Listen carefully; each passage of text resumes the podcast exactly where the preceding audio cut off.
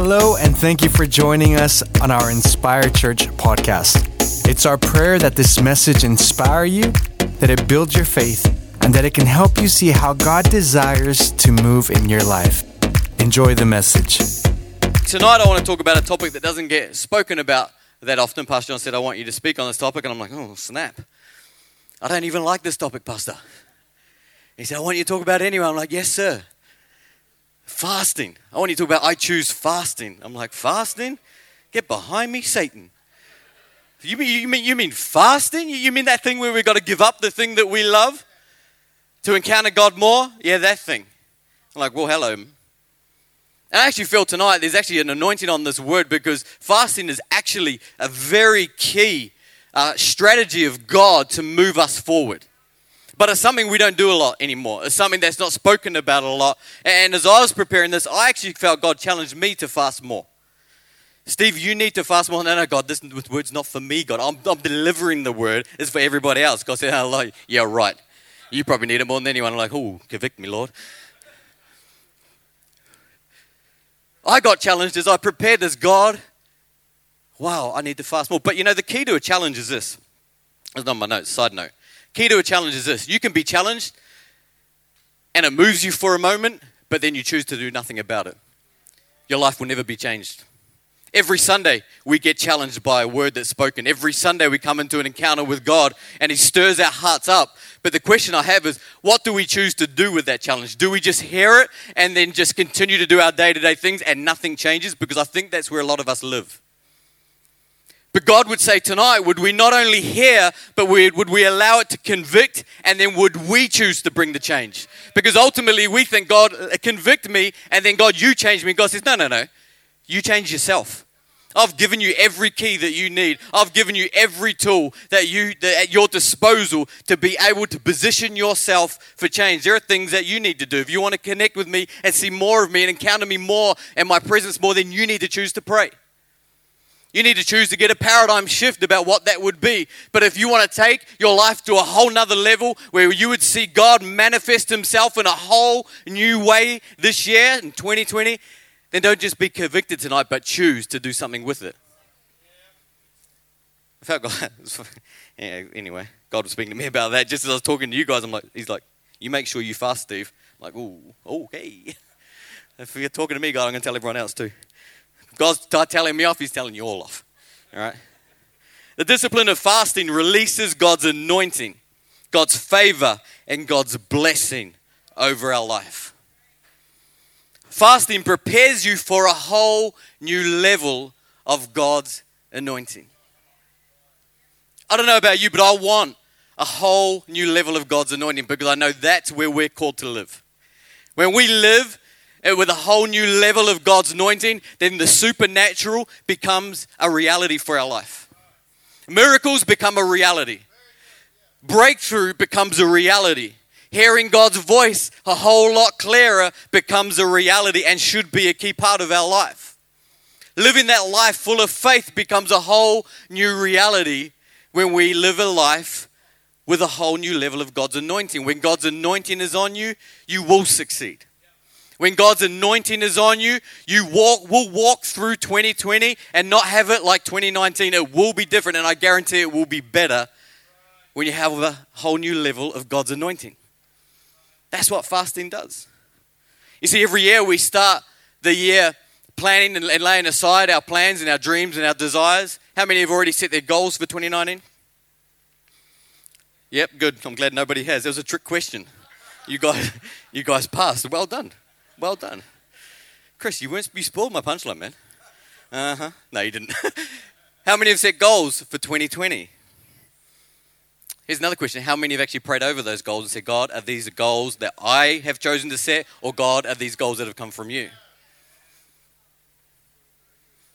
You see, 2020, we lay out our goals, we lay out our strategies. For some of us, it might be to find a boyfriend or a girlfriend or to get married if you're dating or engaged. For some of us, it might be to uh, see our, our, our, exam results and our schooling come to a whole nother level, to, to, to be someone who would actually begin to share our faith within our schools or our universities.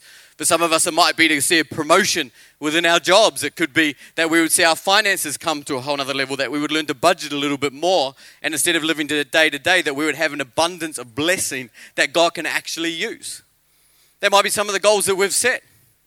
It might be that we want to pray more, that we want to read our word more. That's goals that often people set every year. That God, I want to get to know you more. Well, the reality is, you have to choose to do some stuff to make that a reality in your life. Otherwise, it's going to be a goal on paper that never changes.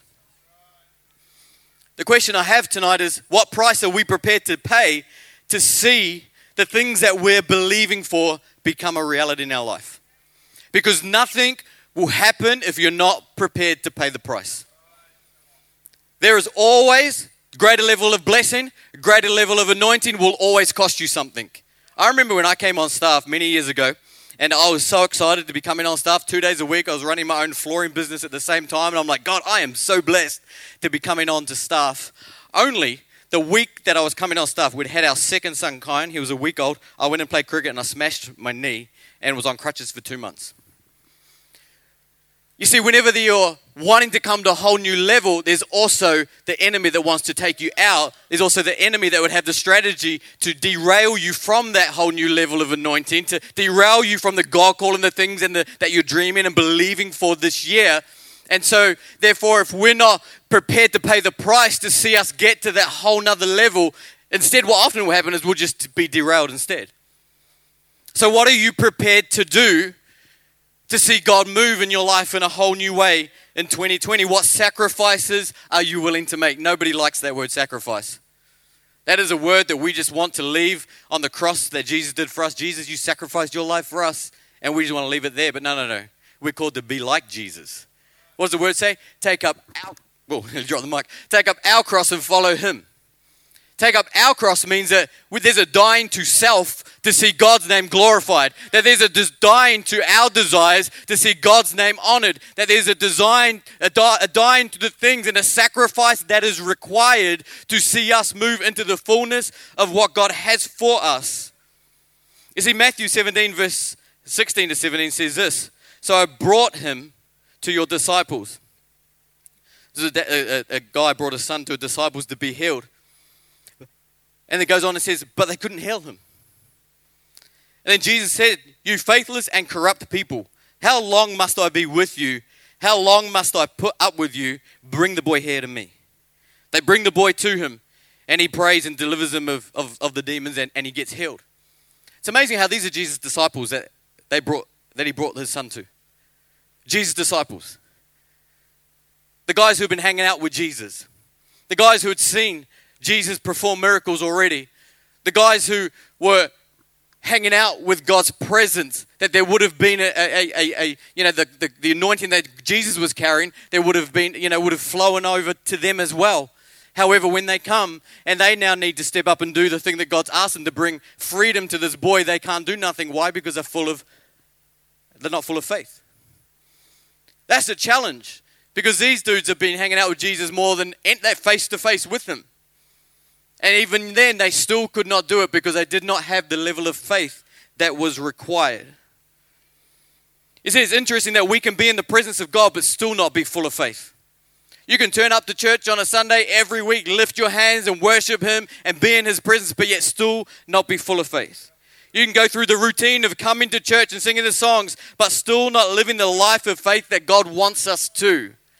You see, we think that because we turn up to church, that we have the God's anointing all over us. God is a good God and He does anoint you. But if we want to bring it to a whole new level, then we need to choose to put keys and develop things within our life. And fasting is one of them.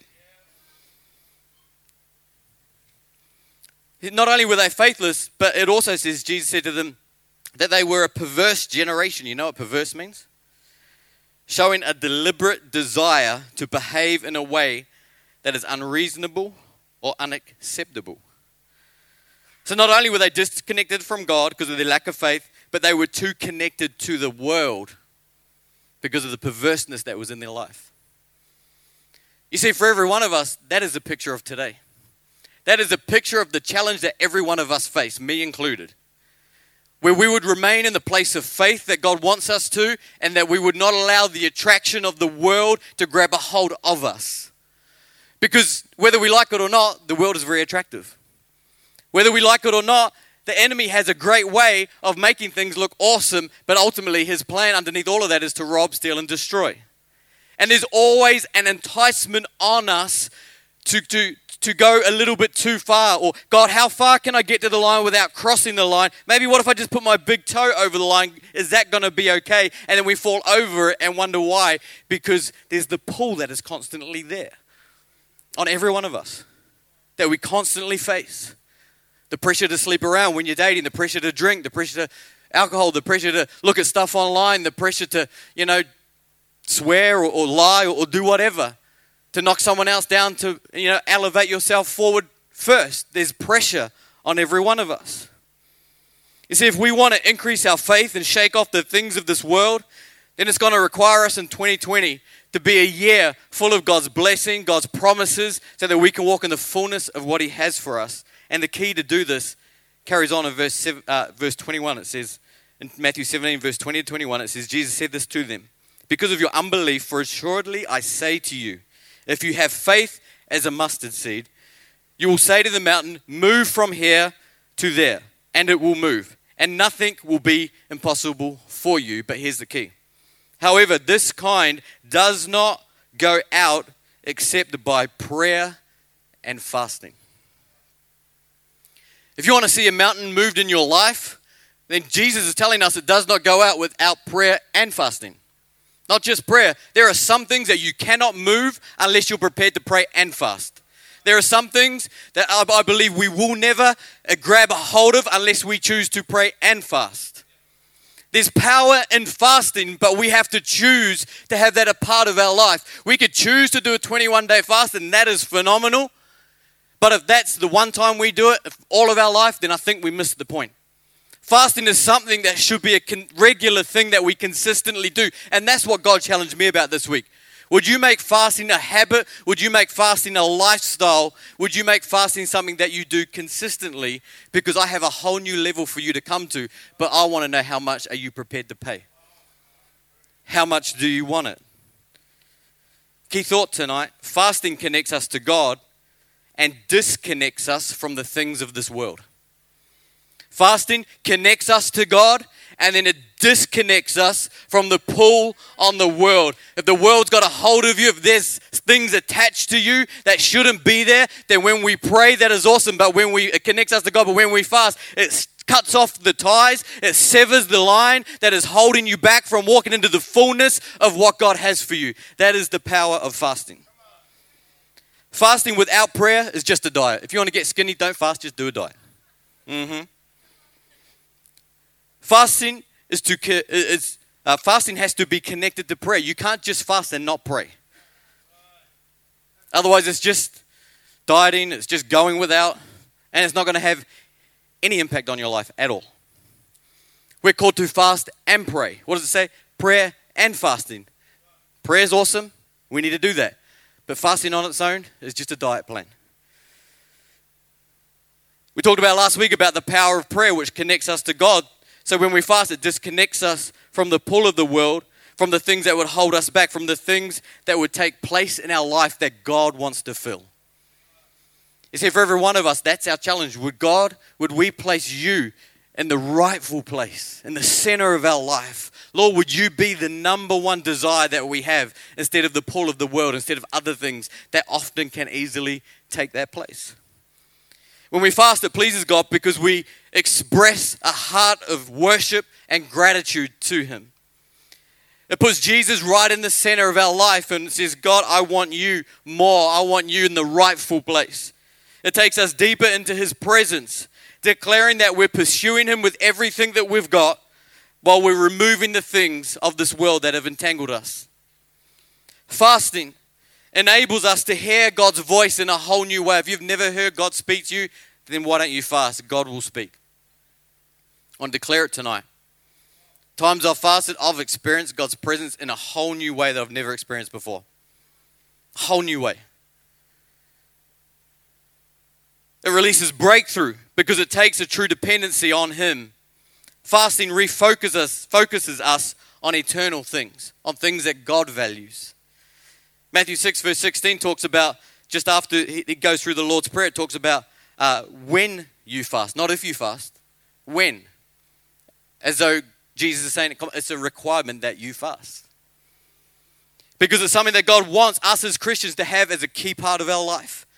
Fast is not something that we just tag on, it should be part of who we are.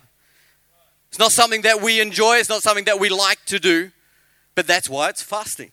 It's a dying to ourself. It's a removing of our own fleshly desires. It's a removing of the things, as I said, that have taken its place that God should be filling, that we've allowed to, to, to take the, the, the, the, the center of our life, is that we actually fast to remove that stuff. Fasting is and should be painful.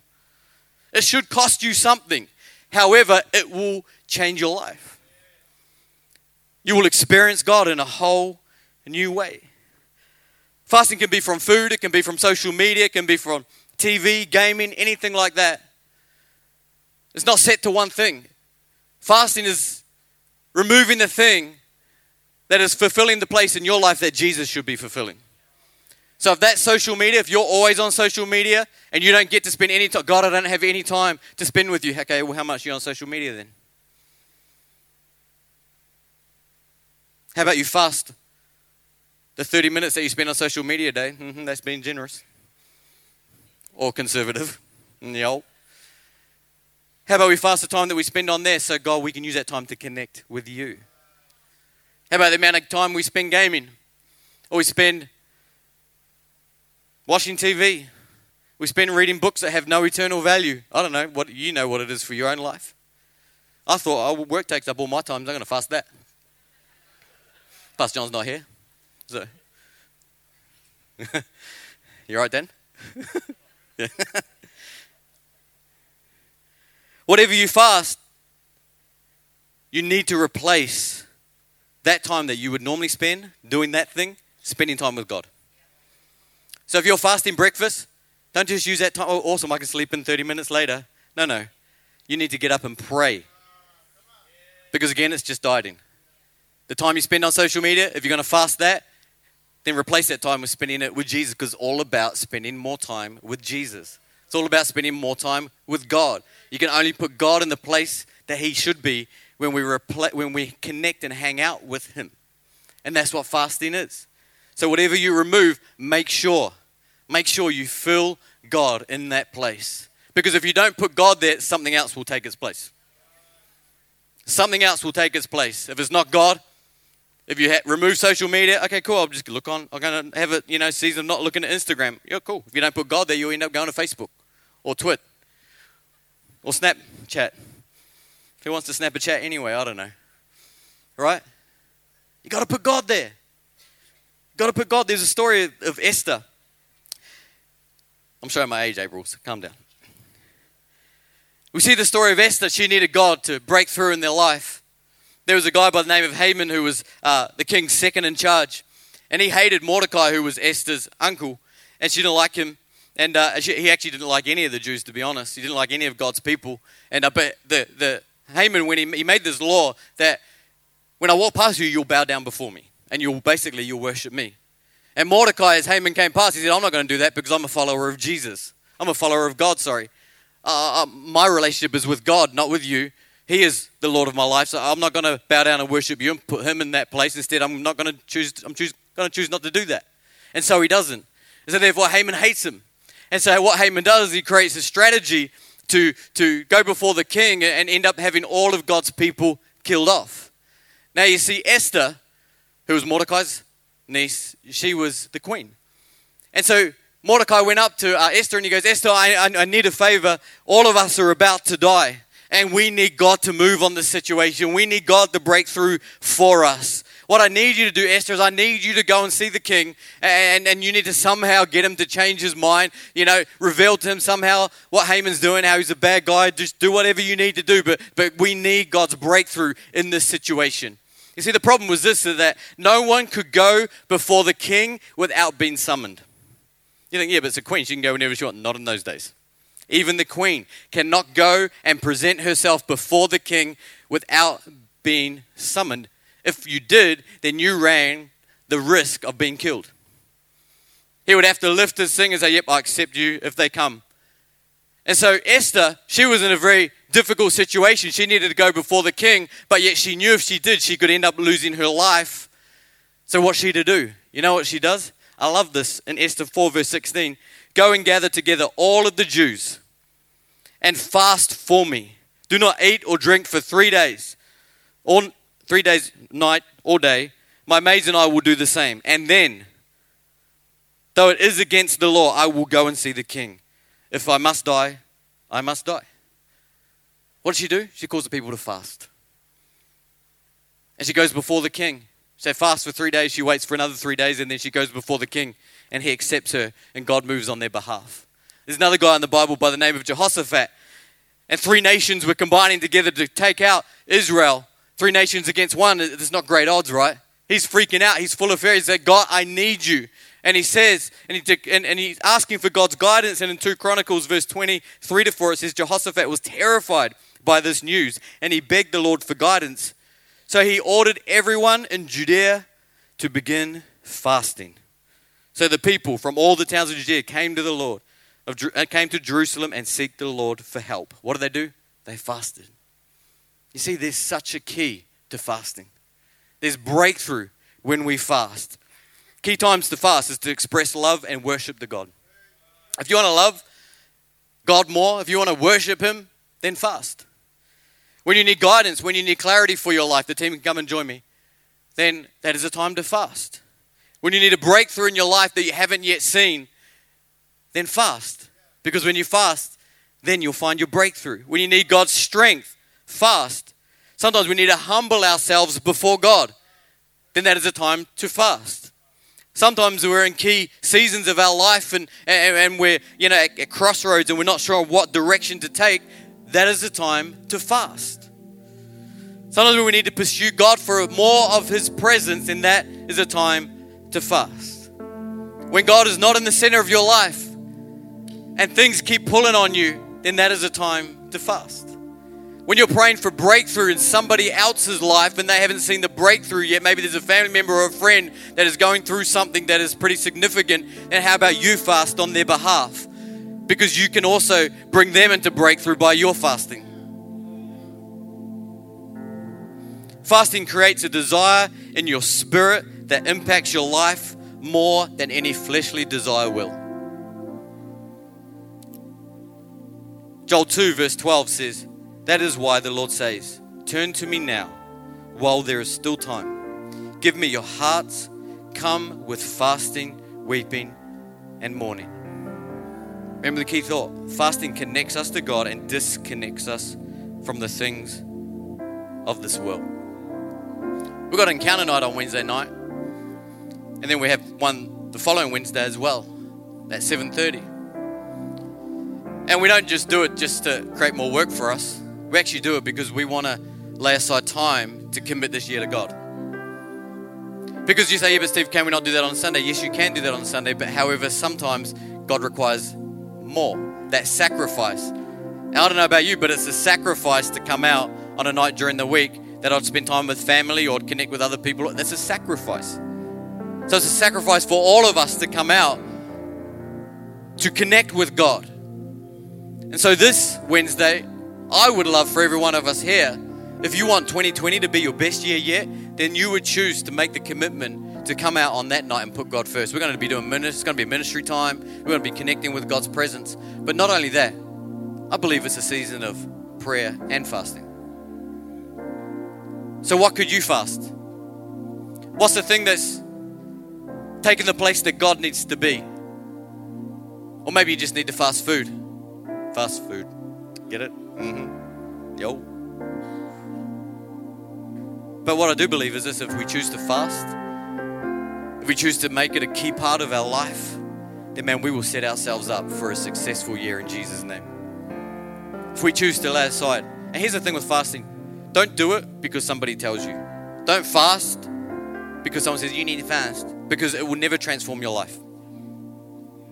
Because we're too stubborn for that. We'll say yes, and then I'm not doing what he told me. I'm my own person, man. I'm a big boy now. Right? But what we do need to do is we need to go before God and say, God, what would you have me to fast? How long would you have me to fast for?